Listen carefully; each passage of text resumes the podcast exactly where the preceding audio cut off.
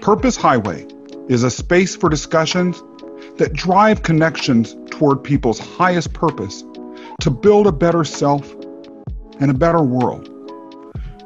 Join me for season one, where I start to uncover stories of entrepreneurs and thinkers that are making an impact. I'm your host, Scott Mason, and enjoy today's episode. Hello, everybody. It's Scott Mason here, revving up for another race down the Purpose Highway. And sitting next to me in the front seat is Mark Halpert. Mark is a LinkedIn coach and a blogger. He owns a company that markets e commerce and cash flow solutions for businesses. And he is an author and a highly sought after public speaker. Mark, welcome to Scott Mason's Purpose Highway. It is so good to have you here. I am so happy to be here. I can't believe we finally got here. It's so good. and I am privileged to have you on the show, and I know that the audience is going to love the interview today. Let's start by going back to some of our pre interview conversations. During those conversations, you described your entrepreneurial journey as a roller coaster, a roller coaster ride that you love. And I can see by that smile on your face that you meant it when you said it. You weren't just saying that to flatter us all, and that's that's always nice. But you know, you started as a multinational banker, and, and you worked as a banker for many, many years. I, I have to say, I have known a fair amount of bankers in my life. When I think of bankers, I'm not thinking of people that love having their arms up in the air, yeah. doing the roller coaster ride thing. Talk to us a little bit about your journey to becoming a banker and what happened. Well, I took the traditional trajectory of go to graduate school, get an MBA. Now, what do you do? banks were hiring. I was smitten by the New York City bug. So I was hired by what was then the third largest bank in the United States to go into their multinational area because I studied international politics and international business. God, that stuff's boring. I was so bored. And then I said, okay, I can sell money like anybody. It's all green. It's all how cheap you make it and how you negotiate covenants with the lender with, with the borrowers and what the lender can do to the borrower. I said, this is not a place for me. I just didn't belong there. Now I have great friends to this day from 1979. We all came through the pits of hell together in training and in the in you know in the woods you know i drove the back roads of indiana and southern illinois. If you're from indiana and southern illinois i'm sorry but back then it was not where this new york city boy was supposed to be from and when i passed the same farmer with the same dog twice i knew i was really lost. So that's when i decided okay. So i went to the other side of the desk. I figured if i could be a banker talking to corporate treasury finance people. I could be a corporate treasury finance person speaking to the bankers. And I did that for a while, worked in a bunch of multinational corporations, loved it, fed my international interests. But then I got to the point, had two kids, college education looming, just didn't feel like it was for me forever. And I took the counterintuitive, insane, brave, smart step to go out on my own when I had a daughter going into college. Uh, well, now, wow. you know, you're not too smart sometimes when you give it all up with all the benefits and the this and the that, and you go, and then two days after your business opens, we have 9 11. Mm-hmm. And for a year, that business went nowhere. No one would see me. Everybody was licking their wounds. We were all stunned. And I'm out there peddling, hey, I've got the newest thing electronic payments. You want to hear about that? And no one wanted to hear about anything new. But what comes out of tragedy as humans is opportunity. And that's when electronic payments began to pay off, began to mm. kick off because people were giving donations and then we had tsunamis, we had earthquakes, we had hurricanes, and catastrophic, horrible stuff. Yeah, yeah. Equal to or worse than 9 11, yeah. where people didn't know what to do. And electronic payments and electronic payments kept coming and coming, and people got comfortable with it. And then I was, the world was catching up to me. And then we had 07, 08 with a recession, a really bad recession, and I was looking for clients, and I had no clients because no one was looking for any new vendors or new salespeople to come visit with them. So I decided I better find new people by researching using the internet. Then somebody said, Hey, you ought to look into LinkedIn. And I did. And that's where the bug got me because that is where I found my true calling of connecting great people to each other, you and me, other people where we really connect and we really find a common ground. We become friends for decades. We make that friendship, that companionship, that collegial relationship stronger every time we're together. And that's why I teach it because people are afraid to do it. And you need to be doing it. There is so much to unpack in what you just said that I'm going to have to step back a bit because some of this that you put out here has some juice in it. And I've got to squeeze that juice so we can all really taste it and get a sense as to what this means and how it has all built up to this finding of your purpose. Let's talk a little bit more about your banking days. Hmm. One of the things that was interesting in what you said and that I personally can relate to, and that I would be shocked if at least some of our listeners cannot relate to themselves, is that sense of boredom. Tedium, yeah. You know, some folks find safety and security in that boredom. Some people assume that boredom is just what work is, and they walk into their job with no other expectation. Some people find it unendurable. Am I correct, first of all, in assuming that you found the boredom unendurable? Or was it just that you didn't expect that from your work? Or, or, why exactly would boredom trigger you making a change in your life? Really good question. Back, put yourself back to 79, 82, 85, 90 everybody was on the five year plan. You never stayed any place less than two years, and you never stayed any place more than five years. So I just took the five year plan at face value and just changed jobs or changed careers every five years. Now, that's gutsy. And in a lot of cases, it's really scary because you just are thrust into either a new organization where you have to find your way or a new industry where you are in a new organization and a new industry. You have to find two times the ways. That's hard. But I love that challenge. I love to be able to continue to grow my expertise, my skill set, layer on new skills, and find the right people to learn from. And those are some of those people I'm still in touch with, like I said, from the late 70s. Mark, when you were a little boy, were you the adventurous little boy? Or was, were you the boy whose parents told him this is what you do when you did it? I did anything to- I was told to do. I was a good soldier. I was. I, I look. We were all taught not to talk about ourselves. Don't do anything creative. Be quiet. Sit in the back and listen.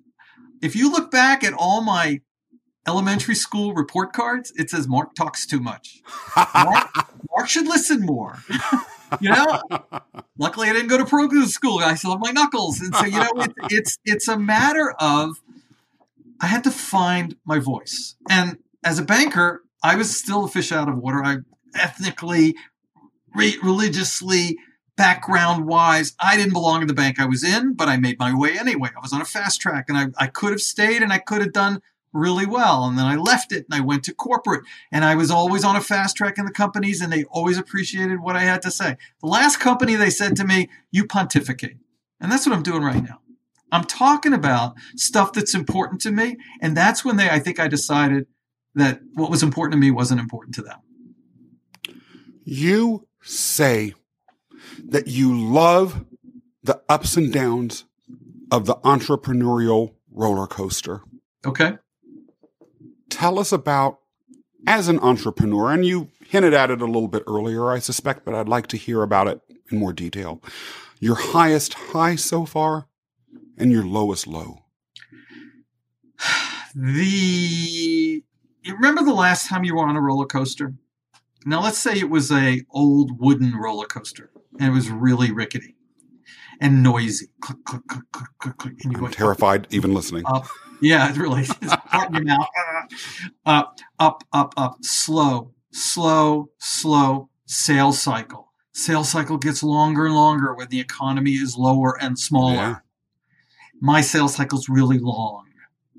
But then when you hit and you have the first couple of phone calls or Zoom calls or whatever, you remember face to face? We used to do face to face a long time ago. How you would feel it, it was coming, it was gelling, the relationship was budding, and you move it and it's beginning to go up steeply, but you're getting to the crescendo, and then you go, whoo, and it's gone so fast. And then you got to go build another up the hill to backfill the person that you just went down the hill with. This is what I didn't realize as a consultant. When one consulting gig is done, you've got to have a bunch of other consulting gigs yeah. waiting in the background because it's a long sell until you get the next one. So it's concurrent business. So I'm on multiple roller coasters at any one time. But I love it. I love it because only I earned it. Mm-hmm. No one else, like big corporation, everybody's a cog in the wheels. You know, everybody's moving along in the same mm-hmm. direction. I earn it. If I if I win it, I won it because of me. Yeah. yeah. I won it because the person on the other side saw the value and the expertise I could give them in a life skill that people don't even know. People train on LinkedIn in most cases. You know, it's interesting that you say that too, and I, I, just have to inject something here. One of the biggest challenges that I found during my own travails during in the middle of large organizational life connects to something that you just said, which is that there was not always a connection whatsoever between my inputs and outputs. Consistently, especially when I worked for government, Oh, Heaven knows. But even in other large organizational settings, I had usually the strongest work ethic of anyone around me. No connection to promotions. The quality of my work was almost always praised. No connection to promotions. I was easy to get along with. No connection to promotions. There were a whole host of other factors that may or may not have been relevant to my actual performance um, and were more likely tied to whatever the strategic goals of the company were or the preferences of the supervisor or the direction of whatever organization that I was in that probably played a lot into what guaranteed or led to whatever outcomes I might have, but my own inputs actually usually were of relatively small consequence as opposed to in the world of entrepreneurialism where I can actually draw a line between my inputs and outputs. It's not a perfect line, but at no. least I can say, well, I was working to get that client. I got that client. That you sort of thing. proud of what you accomplish as an as an entrepreneur. So again, another story. When I was in big corporate, I was working a lot in Latin America, and I was trying to get cash out of these countries. And the controls are insane, horrible laws that are designed to obfuscate. And I found an opportunity to take money out of a certain country. All legal, always legal, have to be legal. We're a publicly held company. And I had worked it out with the bank. We were waiting for something to happen. The circumstances were right. Phone call in the morning. Let's do it, Mark. This is the time. We may not get another window of opportunity. Mm-hmm. I call the boss. The boss says, do it. The boss calls his boss. The boss says, don't do it. It's going to cause tax problems for us. And so I worked for seven months on something that because some bozo in the tax department decided wasn't good for the corporation, wasn't good for the corporation to get the cash. And still the cash sat there for no good reason. Did I feel good about that? Did I feel like I had a direct line to my own company's success? Absolutely not. And it was then and there that I decided, you know, this is bullshit. I'm not doing this anymore. I need to get out of this stymieing situation. Added on top of the fact that every Sunday night I went into deep depression because I was going back into this same hellhole for the same reason to run the round in that little mouse wheel one more time just to get through the week. Mark. Or they'd send me out traveling to some hmm. godforsaken place that could be very dangerous, like Colombia or, you know, places like that, because we had to go press the flesh that's not what I wanted to do with my life as a father and as a husband and as a just a general person who doesn't like to take personal life risks. Mm-hmm. I'd rather do it at home. So mm-hmm. I decided that this is it. I'm going to do this do something on my own. Like I said, the first business, the electronic payment business, was one thing. It grew into the LinkedIn business. The two mesh really nicely because I was saying the roller coaster of the revenue cycle on the uh, on the uh, consulting side is offset by residual income I get on my first business mm-hmm. every month. Mm-hmm. So I might have a dry LinkedIn month, but I've got a really good electronic payments month. And when they're both good, that's really good. One of the things that I found interesting about the earlier statements that you were making when you were summarizing your whole journey was the excitement that I could hear in your voice around the electronic payments company, as well as your understanding of its role in solving some problems individuals might have felt connecting to larger social or cultural or even environmental situations like the Great Tsunami. One might be watching this or listening and wondering how can he feel such excitement about electronic payments? Usually people get excited if they have some purpose or driven uh, purpose or mission driven work. Yours is electronic payment systems. Huh? Yeah. Explain Who that. Who cares, right? Who cares about electronic payment systems when they work fine? It's when they don't work fine. When something f- just doesn't happen right. Then you got to dig it and you know, you got to figure out where the problem lies. So after enough years of doing this for somebody else in the corporate world, because that was part of what I did, I decided to do it for other people who would appreciate it because smaller players live and die by their cash flow. All bit, all players live and die by cash flow. That's ultimately the common denominator yes. in business. It's all cash. Yes. Cash in, cash out. Do I have more cash than I need? Okay, I'm okay. Any constriction of cash flow because of a technological or a mail delay or a customer holding back payment is like taking your arm and wrapping a rubber band around it for about a week. And you know what? It's yeah. not going to do well. All right. Yeah. My estimation was that I could go out. This was about 2000, right before 9 11. I could go out and I could slay the world because I had this great idea. And then I still have this great idea. And it still helps people to this day in 2021 because they still don't understand the cash flow paradigm. But it's a slower burn and it's more there's more competition, which is fine. I'm okay with that. But when I hear a customer call me and say, I just sent out a $15,000 invoice that somebody paid me electronically, and man, I needed that money in one day, just like you promised me, or in two days, just like you promised me, you saved my business, then I feel good. Mm-hmm. Mm-hmm. And it's about the stuckness. It's about the people who are either stuck for cash flow or stuck inside themselves, can't get out of their own way, can't give themselves permission to talk about themselves on LinkedIn. The common denominator between the boring world of electronic payments and probably people hate the world of LinkedIn because it's making you do something outside of your comfort zone is the fact that I am 110% client centric. My customers love the work I do with them. I don't make them call an 800 number to talk to some unimpassioned, bored to death 22 year old kid who's there just because there's no other job until the next good job comes. Yeah. Or is paid to get off the phone as fast as possible. Is there anything else I can do for you, Mr. Halpert? Mr. Mason, have I answered all your questions today? Please say no. Please, please, please, please. So, you know, I, I I had this conversation with somebody yesterday. She has two businesses, two completely crazy businesses, like I do, two crazy, completely different businesses. What's the common denominator? Why do people buy into you? And wouldn't we all love to have electronic payments business people that we do business with doing LinkedIn work with me as well and LinkedIn clients doing electronic payments business with me? It's me. I'm the common denominator. And if you hear my passion, in something as dull and mundane as electronic payments. Imagine what I can do on your LinkedIn profile with you. Yeah. So it's the it's it's in me. It's the pontification. It's the teacher. I probably should have been a teacher. I always am this way. Can you imagine me in a bank? They must have thought I was insane.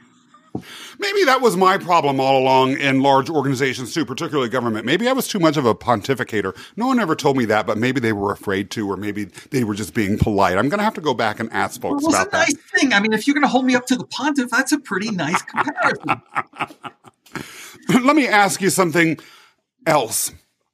You talked about 9/11 happening right after you started your business. In fact, you've mentioned that twice.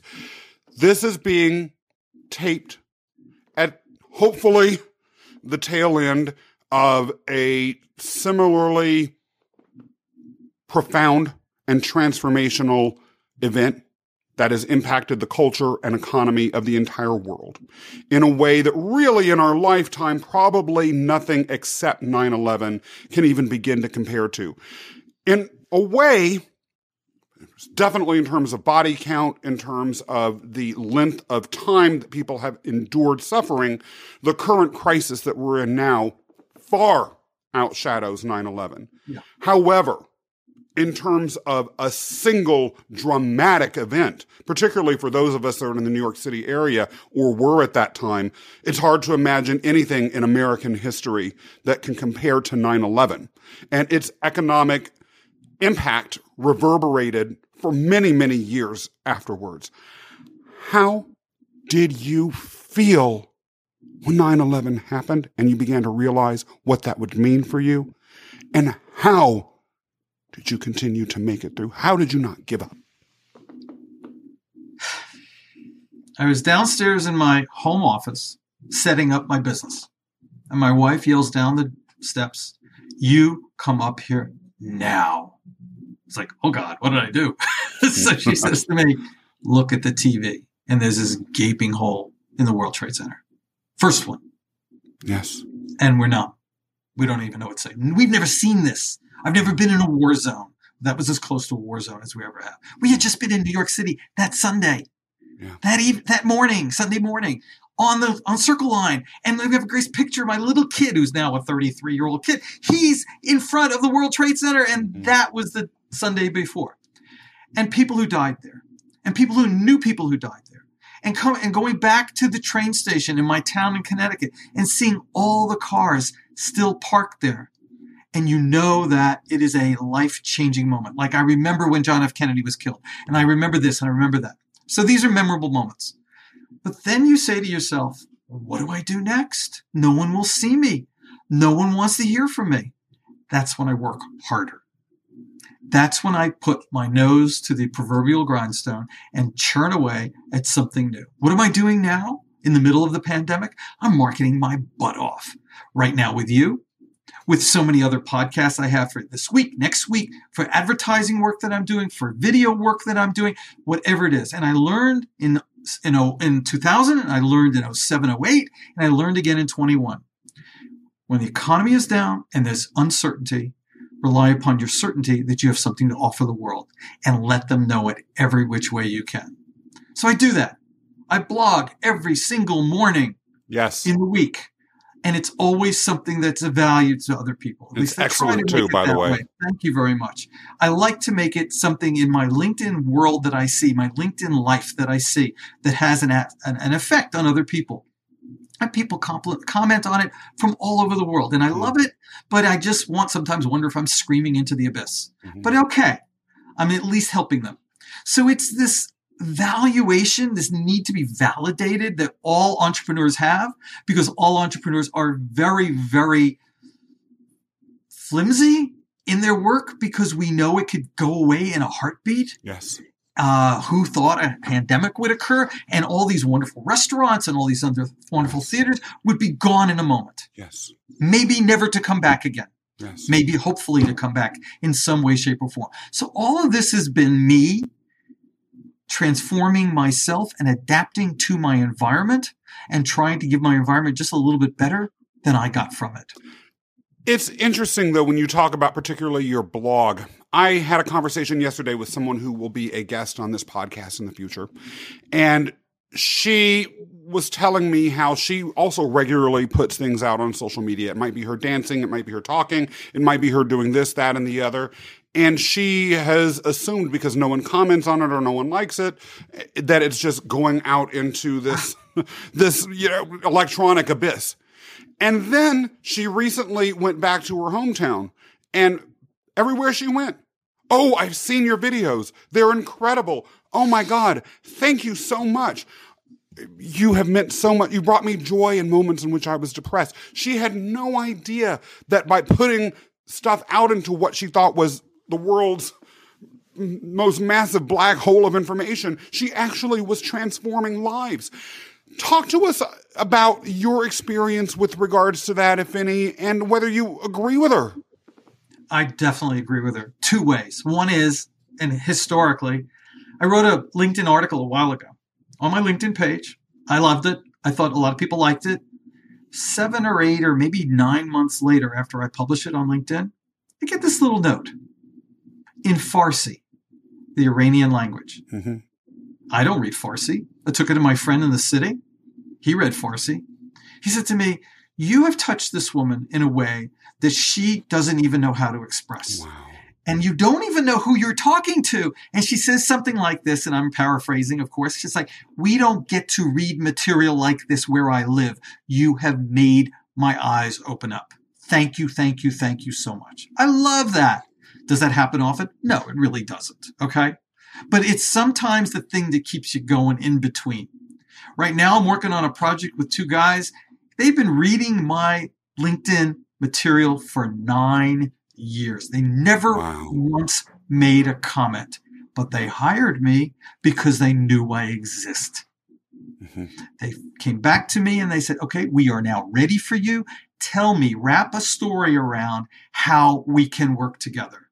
And when they did, I said, you know what? This is, for me, this is exciting because I just finished a project very similar to this and I get to expand upon that project. Thank you. And they signed it and we start next week. And I'm not making this crap up because it's real. And you don't know who's out there and how long they're reading unless you ask them for a call to action. And all my posts say something, and something like this. Do you agree? What would you have done? Have you ever had a situation like this?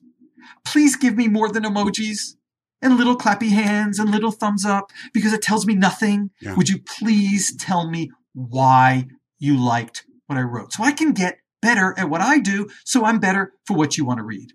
And 99% of the people, even when I ask them to give me comments, give me a thumbs up. Yeah. I can't change the beast. The yeah. beast won't move. So this lazy brainlessness that we are succumbed to in in uh, social media, I try to rise against that every way I can. I, am not gonna follow the pack. That's not what I do. It's interesting. Also, the impact that making those comments can have. There is someone who I have noticed in the past couple of months comments on practically everything that I write. And I have not met him, although I'm almost certainly going to reach out to him and suggest that he and I have a meeting. Uh, but he's come to my attention simply by virtue of the fact that maybe I've shown up on his feed due to some shared connections, and he's taken that time and effort over and over again to make substantive little remarks. That person that I don't know I have come to read up on. Who is this person that's taking the time to show me that what I'm putting out there has impacted him?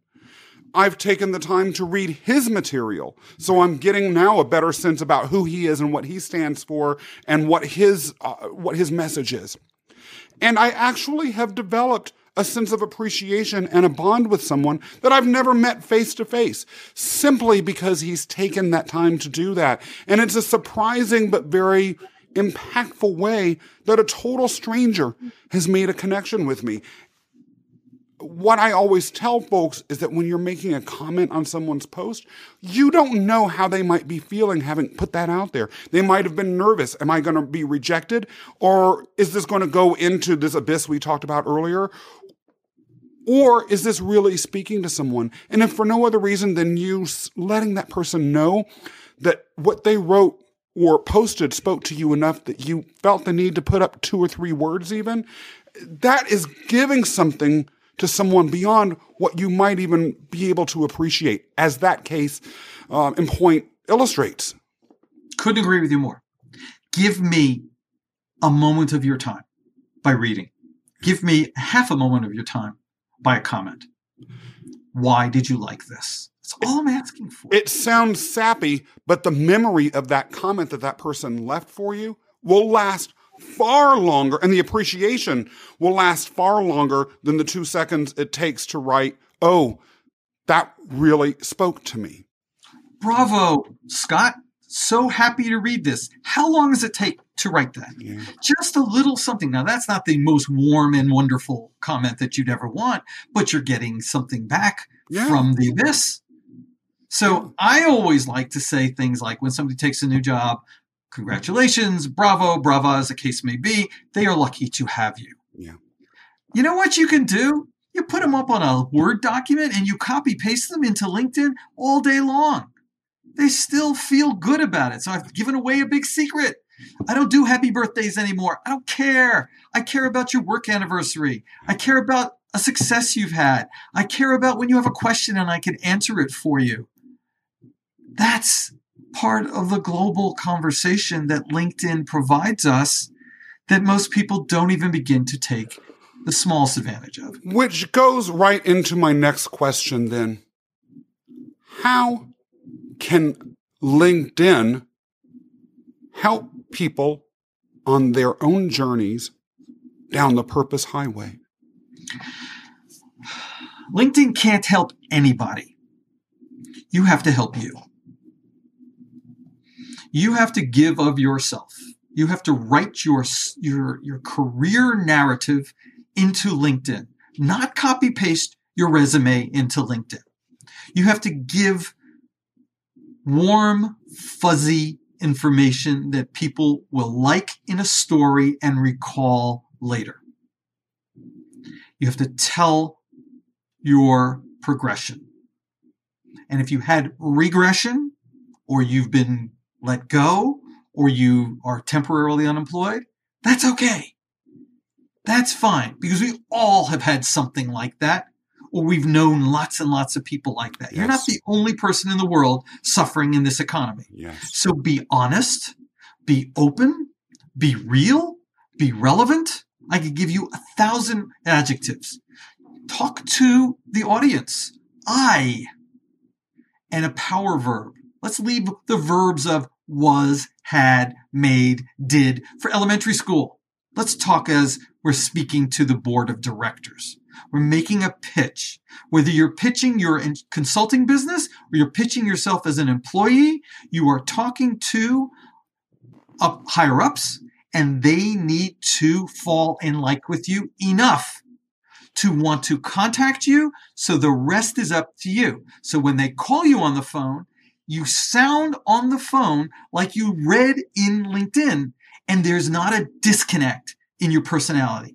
They're getting 110% of you every time they have contact with you. You want to say something? Go ahead. Well, you know, there's an interesting conundrum, though, in what you're saying that I would be curious to get an answer around. I have feelings about this myself, but look, I defer to you because you're the expert. And let's face it, a lot of the people watching or listening to this are probably going to have this exact same question.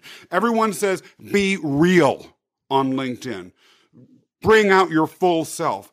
How do you do that without the risk of running afoul of expectations of professionalism that one might have? All right. We are living in a funny world right now. We are being very human, much more so than we're being professional. I think it's a wonderful opportunity to find the middle ground, whatever you're comfortable with. Scott, you're going to say things differently than I'm going to say them. You're going to read my profile or I'll read your profile and say, he said that. I respect him for that. I could never say that. You got to say what's true to you. All right. But don't be boring boring never got business. All right. As my father used to say, wallflowers never get a dance. You gotta be interesting. You have to be attractive enough for them to want to read down, down, down as far into your LinkedIn profile to understand who you are and not what you are, but why you do what you do. What is boring on LinkedIn? Resume, copy paste. Boring as hell. What is a boring post? I read this. Click link. Tell me why you liked it. Tell me why it resonated with you. Or I'll post an article like six ways to do whatever it is. All right. You see those in magazines all the time. Yeah. So six ways. And if I like five of the six, I'm going to say, I like this article. one through five, I take exception to number six because I have found it to be different in my expe- experience. And here's why it's okay to differ professionally. But give people the best you've got, the best quality you can give them. And if you're just a boring person, and there are boring people in this world, try a little bit to get out of that rut. Mm-hmm. And there's all these people out there, as I've found in my coaching, and I know you have, who are just fascinating people dying to get out. Yeah. They're dying to give themselves permission to be fun. Or you read their profile and it's like, ugh, boring. And you say, all right, I'll give them a call, maybe, or I'll Zoom with them, maybe something will come of it. And you get this bubbling, effervescent, fascinating person. I say to them, why aren't you interesting on LinkedIn? You're fun in person. Why can't you be both? Or vice versa. And I don't know how to do it. Well, that's what coaches like me do, like you do. All right. It's, we're all taught not to talk about ourselves. And yet in today's world, we're screaming to talk about ourselves. But there is a level of professionalism that we have to maintain.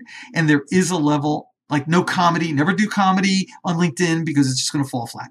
You, there are certain things that you just can't do because people interpret with the lens that they're born with or that they've developed over time. But you can be interesting. You can tell lots of stories. Here's another example. I talk about, I do a good job. Okay. I'm, I'm told I do a good job. If I told you I did this and I did this, I was really good at this, I was really good at this, you're going, don't want anything to do with him. If you look at my LinkedIn profile, I use actual quotes of clients who said what a good job I did.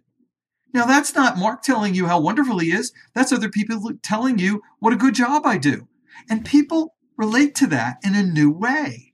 And somebody says, How'd you learn to do that? I said, Because I don't want to talk about myself that way. I'll let other people do it for me. Speaking of that, and clients or colleagues or whatever talking about you, what would you say to someone who's inside feeling.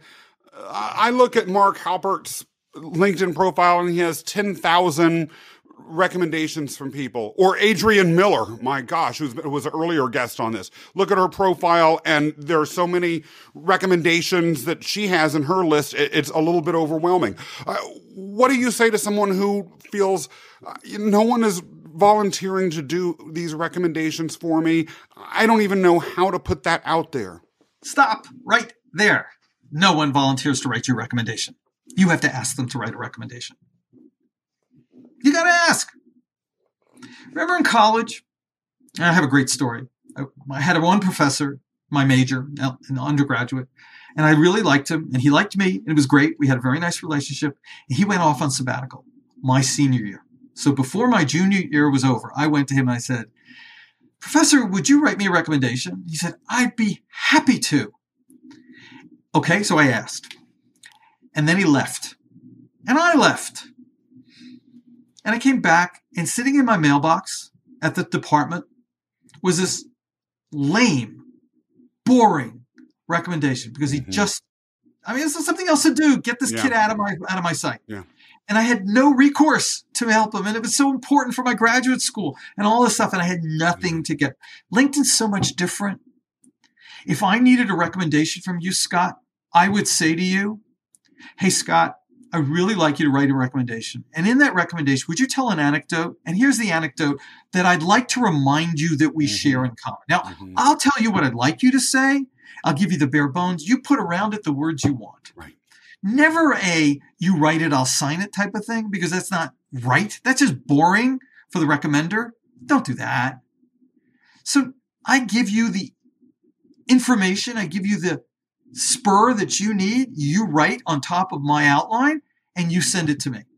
And if I like it, I'll publish it. And if I don't like it or there's something that's not quite right, it could be a little bit better. You spelled my name wrong, God forbid, which happens all the time.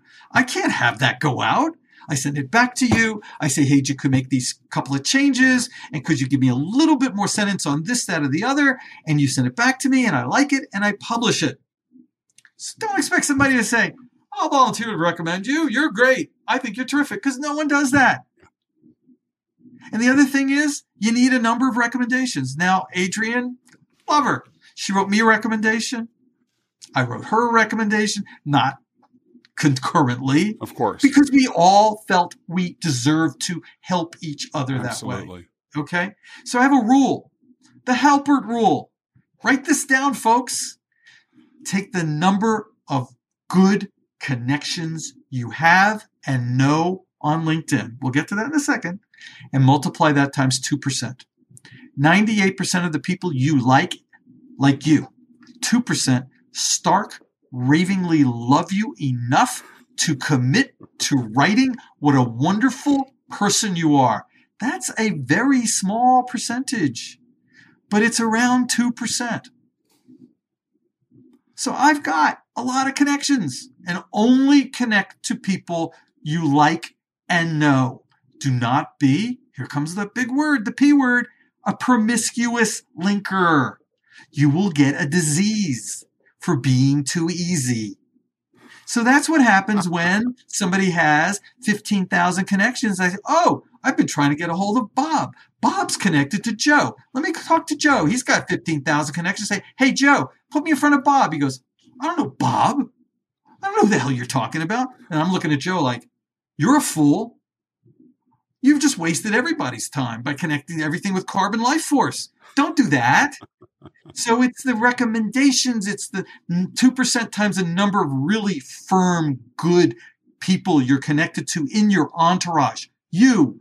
And I got, I, I, I got a lot of connections. I know every one of them. I have vetted every one of them. I have talked to every one of them. I have Zoomed with every one of them. Somehow or another, we have all done business or decided the privilege of connecting was important enough to count in my connections. The metaphor I use, your doorbell rings. Do you let anybody on the other side of the door into your house? Well, yeah, that's where the P word comes back in. It depends on who you are. uh, well, we'll leave it at that. this part won't be part of the snippet on LinkedIn. I use that word. I get people go, "He said the p word," you know. But like, you know what? When you use words like that, I mean, it's not like there's anything inherently wrong with that word. Exactly, it is not boring. And they remember. If somebody calls me, goes, "I'm not a promiscuous linker. I have a question for you." It's like, okay. Mark, you've given us so much advice and you've told us so many interesting stories, but I want to wrap it up in a quick bow.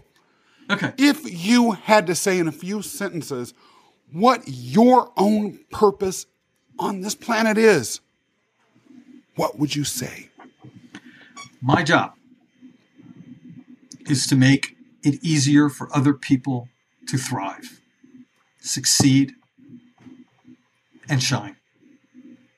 And if that's your cash flow, or if that's your professional ego on LinkedIn, and you do it in a good way, and you call me giddy, squealing, I just got a piece of business from LinkedIn and I feel so good. You finally, what you said to me finally worked.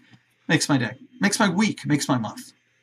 So I am here to make other people talk about their why. Simon Sinek's book, Yep. Start with Why. If The you haven't read it, you got to read it. If you haven't read it, don't have time to read it, don't read well, watch the YouTube. Go find it. But get it. Then go see a movie. Pay it forward. I pay everything forward. I, I saw that movie. I was in tears, not because the kid dies. Oops, there's the end of the movie. Sorry. Um, not because the kid dies at the end, but because it spoke to me. I always gave more than I got. Yeah. If more people did that, we'd be in a lot better oh, shape than we are right now. Yeah. And we'd all be doing a lot more business with each other together. Yeah. Yeah. Mark, I find it impossible to believe that the people watching or listening to this will not want to find out more about you immediately afterwards. Okay, then do it. So tell us a little bit about some things that you've got going on. Your LinkedIn profile is in the show notes. However, shoot out how you would like us to find out about you, your website, information about any upcoming projects you have. Okay, great, love it. All right, so yes, LinkedIn, uh, LinkedIn profile, show notes. Uh, take a look at my profile. Please don't ask me to connect with you if I don't know you. I mean, please, I know everybody. I know our connections. So if you want to follow me, great, follow me. I'm the number 11th most followed LinkedIn coach in the world right now. I'm growing faster than any other of the other 12 through 1 million LinkedIn coaches in the world. That's okay. Uh, following is fine. Go to my website, connect, the number two, collaborate.com. That's what we're doing here, connecting to collaborate. That's what it's all about, right? I love it too. In there, there is a tab on the website for my blog, daily blog. Set your clock to 8 a.m. every business morning. You're going to get something from me. It won't be brilliant every time, but it's as brilliant as I can do every day. you know what? It ain't easy to write a blog post every single Tell me day. about it. I, I, don't even know how you do it. I, am blown away by folks. I, I wonder this. how I do it, but I get I get lots of input from my world. It's absolutely amazing. Writing a book. Well, I've written two books already. You see them behind me. This one and this one. This book is written by the American Bar, uh, published by the American Bar Association. I wrote it for them. LinkedIn Marketing Techniques for Law and Professional Practitioners. April 26th, it comes out in second edition. That's what I should be doing right now, but I chose to spend the time with you, Scott, because editing your book is so horrible. it's so much work. Anyway, it's due Friday, so I got to get back to that. The other book I wrote is LinkedIn for nonprofit professionals, the mm. only book on the market aimed at nonprofit professionals, NGOs, and membership associations on Amazon. It's an advertisement for Mark, but nonetheless, all these books are designed for people who read and learn through book learning because not everybody reads and learns through e-courses. And I've got e-courses for baby boomers. I've got e-courses for college students who are graduating and don't know how to get out of the way and get in touch uh, in touch with good people who want to hire them in a down economy, in a pandemic economy. I've got another e-course for nonprofit people. So I've got all these e-courses out there. I, I, I teach everything I do is a teach. It's a teaching opportunity for me to make somebody do better. That's my goal. I absolutely love it. Mark, it has been great riding with you down the Purpose Highway today. Thank you so much for joining Thank me. You. Everybody, if you enjoyed the show, be sure to leave a positive review on Apple or um, subscribe either on the Purpose Highway website page to my YouTube page or on any of the various different platforms. And Mark, you're waving your finger at me, so tell, tell me what you're going you like. to say. Tell us what you liked that you heard here. Tell us why we made a difference for you what Scott said and did, or maybe a, one of two things that I did, but the fact that there's a highway means that there's a path someplace new. And that's where we're all going. We're always on the journey. I have to say, I love that. And I'm going to steal that and you add it to the end of every podcast going forward. Thank you for all that. Right. And that's why you all listen to the Purpose Highway so you can get tib- tidbits like that and learn and grow and be something greater, just like you helped me become something a little bit greater right now, Mark. Okay. Everyone, I will see you next time for another episode of the Purpose Highway. Thank you for listening to today's episode. Join our community today at purposehighway.com and subscribe to get notified when new episodes go live. Scott Mason, checking out.